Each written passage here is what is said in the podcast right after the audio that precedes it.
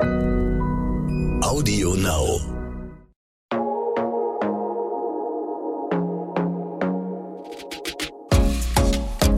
Glossip, der Gala Beauty Podcast. In Glossip möchten wir heute nicht in der Gegenwart verweilen, sondern wir möchten ein bisschen in die Zukunft blicken. Und das tue ich gemeinsam mit meinem Gast, Dr. Susanne Steinkraus. Hallo, ich freue mich. Genau, wir möchten euch so einen kleinen Ausblick geben. Was kommt eigentlich an Beauty-Trends, Inhaltsstoffen, Treatments? Ähm, ich glaube, du bist da ziemlich gut informiert äh, und weißt da schon Dinge, die im Mass-Market wahrscheinlich erst in geraumer Zeit ankommen. Deswegen freue ich mich, mit dir das Thema heute zu besprechen. Was würdest du denn sagen, sind aktuell so die gehyptesten Inhaltsstoffe? Ach ja, da muss ich dich jetzt fast enttäuschen, äh, wenn es äh, um ganz große Neuigkeiten geht. Also äh, sagen wir so, es gibt ein ganz großes Revival von vielen Inhaltsstoffen, mhm. einfach weil die in einer äh, viel weiterentwickelten Formulierung äh, jetzt äh, für alle zur Verfügung stehen. Und da ist ja einer meiner Lieblingswirkstoffe einfach das Retinol. Mhm. Es ist auch das Niacinamid, das ist die Kombination aus den verschiedenen Wirkstoffen, dass wir einfach ganz genau wissen, ähm, wann, also tageszeitenabhängig wir was verwenden können und welche Stoffe sich zum Beispiel gut ergänzen. Und ähm, das sind keine Big News, muss man sagen, weil äh, die Stoffe kennen wir sehr, sehr lange.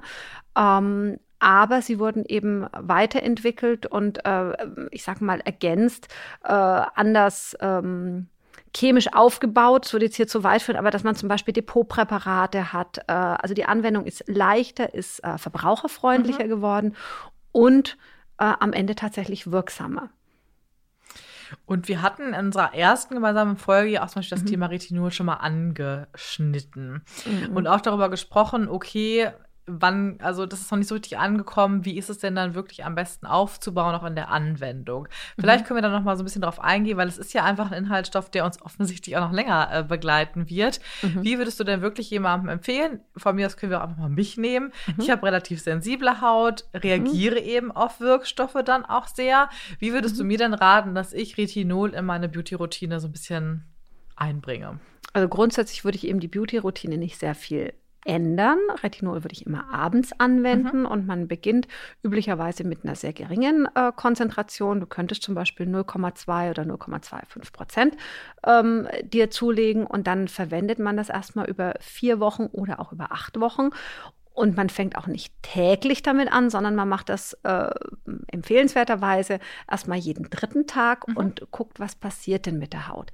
Es darf aber so sein, dass die Haut reagiert. Also die Haut darf mal brennen, sie darf mal gerötet sein und in der ersten Phase der Gewöhnung darf und soll die Haut auch mal schuppig sein. Mhm. Das ist so die Phase, wo, äh, wo ich mal sage, äh, jetzt haben wir ein bisschen Angry Skin Time mhm. äh, und der Patient ist auch nicht gerade erfreut, weil ähm, man hat natürlich eine Umgewöhnung, man kann sich vielleicht auch erstmal nicht mal so gut schminken, weil wenn die Haut trocken ist, wenn sie leicht schuppt, ist es ganz schwierig mit Make-up.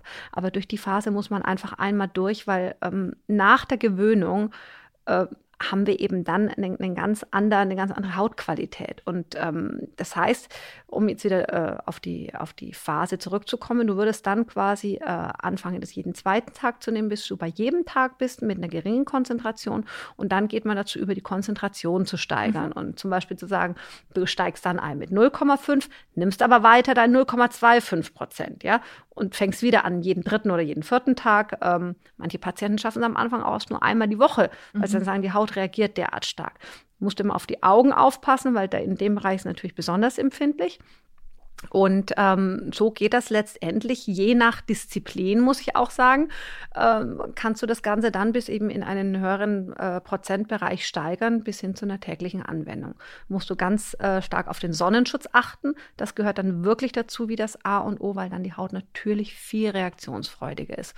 Und man muss eben auch aufpassen, mit welchen anderen äh, Pflegesubstanzen man äh, das kombiniert und äh, das Ganze wiederum jahreszeitenabhängig, ob man in Urlaub fährt, äh, ob man andere äh, ja, Verfahren anwendet wie Needling etc. pp, weil die Haut mit Retinol äh, reaktionsfreudiger wird, aber im Laufe der Zeit auch äh, es zu einer Kollagenneusynthese kommt, Pigmente äh, verschwinden, die Haut wird insgesamt kräftiger und die Hautqualität wird sehr positiv beeinflusst. Mhm. Das klingt ja erstmal ganz gut. Mhm. Ähm, das heißt von Retinol, man hört schon so ein bisschen raus, bist du ja sehr überzeugt. Mhm. Gibt es denn aber auch Inhaltsstoffe, wo du jetzt sagst, da ist der Hype doch echt ein bisschen ungerechtfertigt? Es gibt Substanzen, ähm, die gegen Pigment wirken, ähm, zum Beispiel Hydroquinon und ähnliches, ähm, die einfach mit Vorsicht zu genießen sind wegen Allergiepotenzial äh, und schwerer Kombinierbarkeit mit anderen äh, Substanzen es ist einfach ein, ein Thema, äh, das, das Pigment spielt halt so eine große Rolle bei uns und es ist einfach schwierig zu behandeln.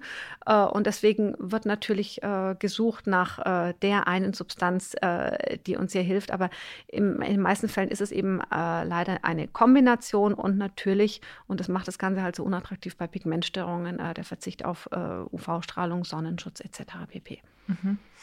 Wir hatten ähm, auch schon in anderen Folgen mal angesprochen, so ein bisschen die Trends, die im Netz aufploppen. Mhm. Auch da gibt es natürlich äh, verschiedenste Tools und Möglichkeiten, ob es jetzt Masken sind, die angeblich die Mitesser rausziehen oder auch dieses, ich glaube, fast jeder von uns kennt diese Videos, auch mit den Geräten, die plötzlich äh, alle Poren öffnen. Mhm. Ähm, was hältst du denn äh, von solchen Dingen? Also bei der Heimpflege bin ich sehr, sehr konservativ, weil äh, gerade bei äh, Geräten wie, es, es, gibt ja Needling-Geräte, mhm. es gibt äh, Geräte mit Vakuum, äh, es, das gehört einfach nicht in, in, in die Hände und, äh, eines Laien, sage mhm. ich jetzt mal vorsichtig, und, und auch nicht in den täglichen Gebrauch, weil da wird dann äh, häufig zu viel behandelt, einfach äh, falsch behandelt, äh, nicht hauttypgerecht. Und äh, am Ende hat man äh, ein negatives Ergebnis und die Haut ist irritiert, äh, rebelliert. Man muss im Zweifel eine komplette Pause einlegen. Also diese ganzen Home-Tools sind, sind ambitioniert und mhm. ähm, ja, äh, es ist natürlich immer der Wunsch da, äh, Ultraschallbehandlungen oder auch gibt auch Lasergeräte für zu Hause, mhm. also äh, keine echten, sage ich mal, meistens ja Blitzlampe zur Enthaarung oder wie auch immer. Äh, ich würde einfach die Finger davon lassen, ähm, weil wenn dann am Ende äh, Hautentzündungen oder Pigmentstörungen das Ergebnis sind, ähm, würde ich das einfach wirklich einer, einer erfahrenen Hand überlassen. Mhm. Ähm, du bist ja selber auch auf deiner, in deiner Praxis immer auf der Suche nach neuen Möglichkeiten, sei es jetzt äh, Geräte, Treatments oder ähnliches. Mhm. Aber wie informierst du dich denn eigentlich? Wie ist bei dir so ein bisschen die Trendrecherche? Ja, Trendrecherche geht jetzt wieder richtig los. Wir hatten jetzt einige internationale Kongresse. Also jetzt war ja gerade erst äh, Monaco, was immer sehr beliebt ist und, und wo wirklich, das ist einfach ein Weltkongress. Ähm, da bekommt man sehr viel mit, kann dann auch auswählen, äh, welcher Trend ist gut und welcher ist mhm. vielleicht eher eine Eintagsfliege Fliege, was aber tatsächlich auch ganz stark zugenommen hat äh, und das gerade natürlich äh, ähm, zu Corona-Zeiten, das ist wirklich, äh, ich sag mal, äh, YouTube, Instagram, all diese Dinge, weil man weltweit ganz einfach mhm sich informieren kann. Es gibt hervorragende Portale. Äh, man kann sich mit Kollegen austauschen. Ähm, das hat wirklich extrem zugenommen. Das sehe ich sehr positiv. Und viele Kollegen sind da sehr, sehr offen. Und äh, ich kann dann zum Beispiel äh, in Indien mit dem Spezialisten sprechen, die ganz andere Thematiken haben, auch mit äh, äh Pigmentstörungen mhm. zum Beispiel oder äh, in USA, Südamerika, wo die Trends ganz anders sind und wo auch sehr viel mutiger ja oft behandelt mhm. wird. Ähm, oder in Asien, wo ja sehr viele Materialien herkommen und die auch sehr innovativ sind von Wirkstoffkosmetik äh, und eben auch Verfahren wie äh, äh Fäden oder auch Geräte. Das ist unglaublich. Und da findet ein ganz großer Austausch statt. wenn einem das liegt und wenn man Spaß dran hat, auch mal äh, vielleicht zu Unzeiten äh, mit anderen Kontinenten zu kommunizieren. Und gibt es irgendwas, was dir so im Kopf geblieben ist in letzter Zeit, wo du sagst, oh ja, das entweder aus einem anderen Land, wo du sagst, das wäre cool, wenn die Deutschen dafür auch offen werden, weil hätte ich Bock drauf, das auch zu machen, oder einfach auch generell etwas, wo du sagst, das hat wirklich Potenzial? Also Potenzial haben natürlich die, die weiterentwickelten Geräte äh, wie Radiofrequenz, äh, Laser, all diese Sachen, auch die Materialien werden weiterentwickelt. Äh, das sieht man ja an den Fäden, die früher quasi äh, bleibend waren und äh, also wirklich überhaupt nicht äh, in, in viele Hände gehörten und aber auch nicht in die Gesichter, muss ich sagen. Ähm, und, und jetzt haben wir da ganz elegante Methoden und ein ganz großer Trend und der ist wirklich weltweit zu spüren, ist einfach eine sehr zurückhaltende Behandlung, das sogenannte Mix and Match, dass ich wirklich aus all den Verfahren, die ja in den letzten Jahren und Jahrzehnten entwickelt wurden, ähm, mir ganz individuell die einzelnen Dinge raussuche, miteinander kombiniere und äh, jetzt in, in Monaco war äh, eindeutig auch der Trend, äh, Natural is the new sexy. Mhm. Äh, das heißt einfach, es geht wirklich wieder hin zu einem natürlichen äh, Look, zu natürlicher Schönheit, frischer, gesunder Haut. Ähm, für mich gilt einfach auch immer, wirklich nur eine gesunde Haut kann auch eine schöne Haut sein. Um, ähm, und äh, lieber mal eine gepflegte Falte als ein, ein sehr glattes und unnatürliches äh, Gesicht. Gibt es denn, also wenn du sagst, okay, ist eher natürlich, wenn man sich natürlich dann anguckt, ne, wie da die Influencer oder beziehungsweise auch die, die es gerne wären. Es gibt ja immer so ein bisschen, es ist gerade, wenn man sich so manche TV-Formate anguckt und dann so durch die Reihen schaut, sieht man so, hm, okay, die Lippe ist ähnlich und das ist also, die mhm. Leute unterscheiden sich da leider häufig nicht mehr so mhm. stark. Das heißt, es ist ja doch eher, was aktuell noch stattfindet in vielen Bereichen. Das ist natürlich nicht auf alle immer auslegbar.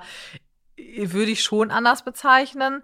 Natürlich, dieses Natürliche, auch im Make-up-Bereich, ist ja etwas, was, was immer mehr auch wieder ähm, Trend wird. Aber wie siehst du denn dann die Entwicklung da wirklich im Markt, sagen wir mal in zwei, drei bis fünf Jahren? Glaubst du, es wird dann wirklich dieses Natürliche, was sich durchsetzt? Oder mhm. könnte es auch in die andere Richtung kippen. Ich glaube, es ist das Natürliche. Ähm, die Kunst ist ja, dass man das nicht sieht. Und es glaubt kein Mensch, wie viele Menschen inzwischen sich behandeln lassen und behandelt sind. Und die Kunst ist eben, dass es keiner merkt und man einfach nur gesund und vital aussieht. Und äh, natürlich gibt es immer wieder Trends, äh, auch im Bereich der Lippen, ähm, wo vielleicht irgendwelchen äh, Bekanntheiten äh, nachgejagt wird. Mhm. Das sind aber Einzelfälle. Und das ist tatsächlich so, dann sieht man eben wieder, ja, jetzt wurde besonderen Wert Wert drauf gelegt, die, die Oberlippe in die Richtung zu betonen. Oder äh, äh, es gibt ja auch immer wieder, das ist eine reine Vermarktungsgeschichte. Einmal ist es die Jawline, einmal mhm. ist es mhm. der Wangenbereich, dann sind es die Lippen, dann ist es irgendwie der, der Schicklift, also sozusagen im Augenbereich ähm, äh, oder dann nach äh, Prominenten benannte Verfahren. Ähm, das sind aber, ich sag mal, das ist nicht das Grand an Patienten. Das Grand an Patienten sieht keiner. Und das sind eben genau die, die eben natürlich behandelt sind und einfach äh, ein ganzes Stück jünger aussehen und gesünder aussehen, als sie äh, ähm, im Zweifel tatsächlich sind. Gerade bei der Lippe, das Thema hast du eben angesprochen, mhm. ist es ja, stelle ich mir vor, schwierig ja auch immer wieder was zu tun. Ach, würde ich gar nicht sagen. Also die Lippe äh, altert ja auch im Laufe der Zeit und ähm, auch hier gilt einfach äh, eine Unterstützung der Hautstruktur, äh, eine richtige Lebensweise. Also Nikotin ist ja einfach schon mal der äh, ganz große Schadensfaktor und äh, Unterspritzungen äh, der Lippe gehen ganz hervorragend mit verschiedensten Methoden und es kann von einem ganz leichten Glossing hin zu einer Formung der Lippe äh, nach Verletzungen äh, reichen, zum Beispiel mitten bei Narben. Äh, mhm. also das geht geht, äh, geht wunderbar und das ist auch sehr gut wiederholbar. Auch bei den genannten etwas extremeren Beispielen? Ja, natürlich kann man das wiederholen, wenn man es denn dann möchte. Mhm. Man kann es aber auch einfach lassen. Merk schon, du bist nicht so ein Fan. also ich bin natürlich kein Fan von Extremen, weil das, äh, es hat einfach in der Vergangenheit sehr viel stattgefunden, was wirklich auch der gesamten Branche geschadet hat. Und das finde ich mhm. immer so mhm. schade, dass dann irgendwie so ein Ruf entsteht von Unnatürlichkeit oder äh, ja, gemacht oder äh, Oberflächlichkeit. Das ist meiner Meinung nach wirklich Blödsinn. Ich finde es einfach ganz schön, wenn man sich gerne im Spiegel schaut und ähm, der liebe Gott hat uns die Möglichkeiten gegeben und warum sollen wir die nicht nutzen? Aber natürlich in einem gewissen Rahmen. Absolut, total. Ähm, sicherlich kein einfaches Thema, aber wie du auch gerade mhm. sagst, natürlich, äh, gerade als Arzt hat man ja sicherlich auch diesen Anspruch, ich möchte wirklich was Gutes herausholen, aber am besten weiß dann auch keiner, dass die Patientin überhaupt bei mir gewesen sein muss. Mhm. Ähm, das ist aber so ein typisches Ding auch beim Friseur. Ach, ich war jetzt bei dem, weil der hat mich verschandelt, in Anführungszeichen, mhm. negativ mhm. gesagt. Äh, kommt das in deiner Branche auch häufiger mal vor, dass wirklich jemand kommt, wo du sagst, hm, schade, da hat der oder die Kollegin doch vielleicht ein bisschen zu viel gemacht? Natürlich kommt das vor. Ähm, da ist das Problem häufig, dass ähm, ja Patient und Arzt vielleicht nicht lange genug gesprochen haben, die gemeinsamen Ziele nicht äh, entsprechend formuliert wurden. Häufig ist auch so, dass es gar nicht falsch behandelt wurde, ähm, aber eben nicht individuell betrachtet mhm. wurde. Und da finde ich, da gehört einfach dieser künstlerische Aspekt dazu. Du musst einfach ein Gesicht analysieren, man muss äh, das Profil angucken in der Bewegung, äh, man muss auch eine gesprochene Lippe sehen und nicht eine statische. Und das, beim Gesicht ist es natürlich ganz genauso. Und äh, da gehört einfach wirklich äh, ja viel Leidenschaft und, und viel Kenntnis dazu. Und ähm, äh, ja, natürlich passiert immer mal wieder. Ähm, aber auch da, ich finde es immer ganz wichtig, ähm, dem Kollegen auch die Chance zu geben, zu sagen, ähm, er kann das ja auch wieder äh, korrigieren. Das ist zum Beispiel bei Hyaluron ja sehr, sehr schön. Äh, und wenn ein entsprechendes Arzt-Patient-Verhältnis da ist, dann ist das auch möglich. Mhm. Äh, Nochmal zum Thema Inhaltsstoffe. Ähm, du hast ja eben schon gesagt, es bleibt eher so ein bisschen bei denen, die es eh schon gibt und die werden einfach optimiert. Mhm. Denkst du denn aber, dass oder besteht überhaupt wirklich die Möglichkeit, nochmal neue Inhaltsstoffe zu entwickeln, die sich so stark dann auch wirklich etablieren? Oder bist du der Meinung, da gibt es einfach einen gewissen guten Kreis an Inhaltsstoffen, die tun uns alle gut und darüber hinaus ist es fast schwierig, da so ranzukommen? Also ich glaube, es wird schon schwierig, ganz neue Inhaltsstoffe äh, zu finden, weil es gibt einfach sehr, sehr gute. Ich glaube, wo noch sehr viel Entwicklungspotenzial da ist, das an den Trägersubstanzen. Mhm. Ja, also äh, Stichwort Peptide und so weiter, äh, dass man einfach sagt, ähm, ich möchte ja, dass der Wirkstoff, der auf die Haut aufgetragen wird, letztendlich so tief wie möglich mhm. nach innen kommt. Und an einem ganz bestimmten Punkt der Hautzelle auch eine Wirkung entfaltet. Und da liegt ganz viel Arbeit und Fortschritt äh, drin. Und äh, ich glaube, darauf wird viel Augenmerk gerade gelegt. Und mhm. das ist positiv zu bewerten. Sehr gut. Ist es denn auch manchmal so, wenn, wenn du zum Beispiel auch Produkte ausprobierst oder machst du das überhaupt, dass du wirklich auch mal sagst, ach komm, ich habe auch mal Lust, irgendwie meine Beauty-Routine ein bisschen umzustellen, ich teste mal was durch, weil ich mhm. kann mir total vorstellen, wenn auch gerade Patientinnen dich nach konkreten Produkten fragen, bist du genauso mhm. in diesem Dschungel ja eigentlich wie die Patientin auch. Klar, da muss man wirklich gut aufpassen äh, und da hilft eben dann ähm, bei den Produkten einfach der Blick auf die Wirkstoffe, soweit sie genannt sind. Das ist ja auch häufig ein Problem und mhm. auch die Konzentration genannt ist. Das finde ich immer sehr schade. Ähm, und natürlich probiere ich auch Dinge aus. Und äh, ich habe auch den einen oder anderen Fail, wo ich sage, ich musste das jetzt ausprobieren. Es sah so toll aus und es wurde mir äh, irgendwie, ich habe es hingestellt bekommen. Und äh, häufig ist dann tatsächlich so, dass ich feststelle, ich sollte bei dem bleiben, was funktioniert. Und die Erfahrung hat man ja mit der Zeit. Äh, was aber nicht heißt, dass man nicht trotzdem einfach mal was Neues äh, ausprobieren kann und soll. Es soll ja einfach auch Spaß machen. Absolut, total.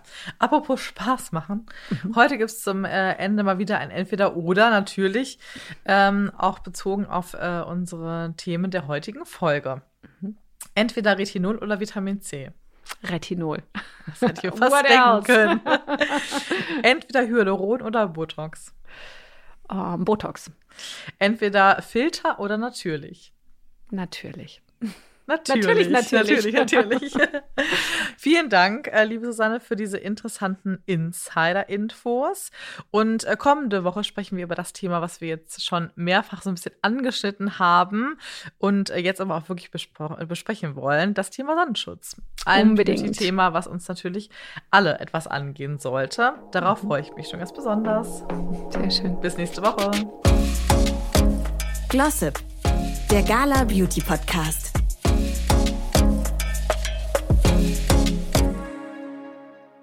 Audio.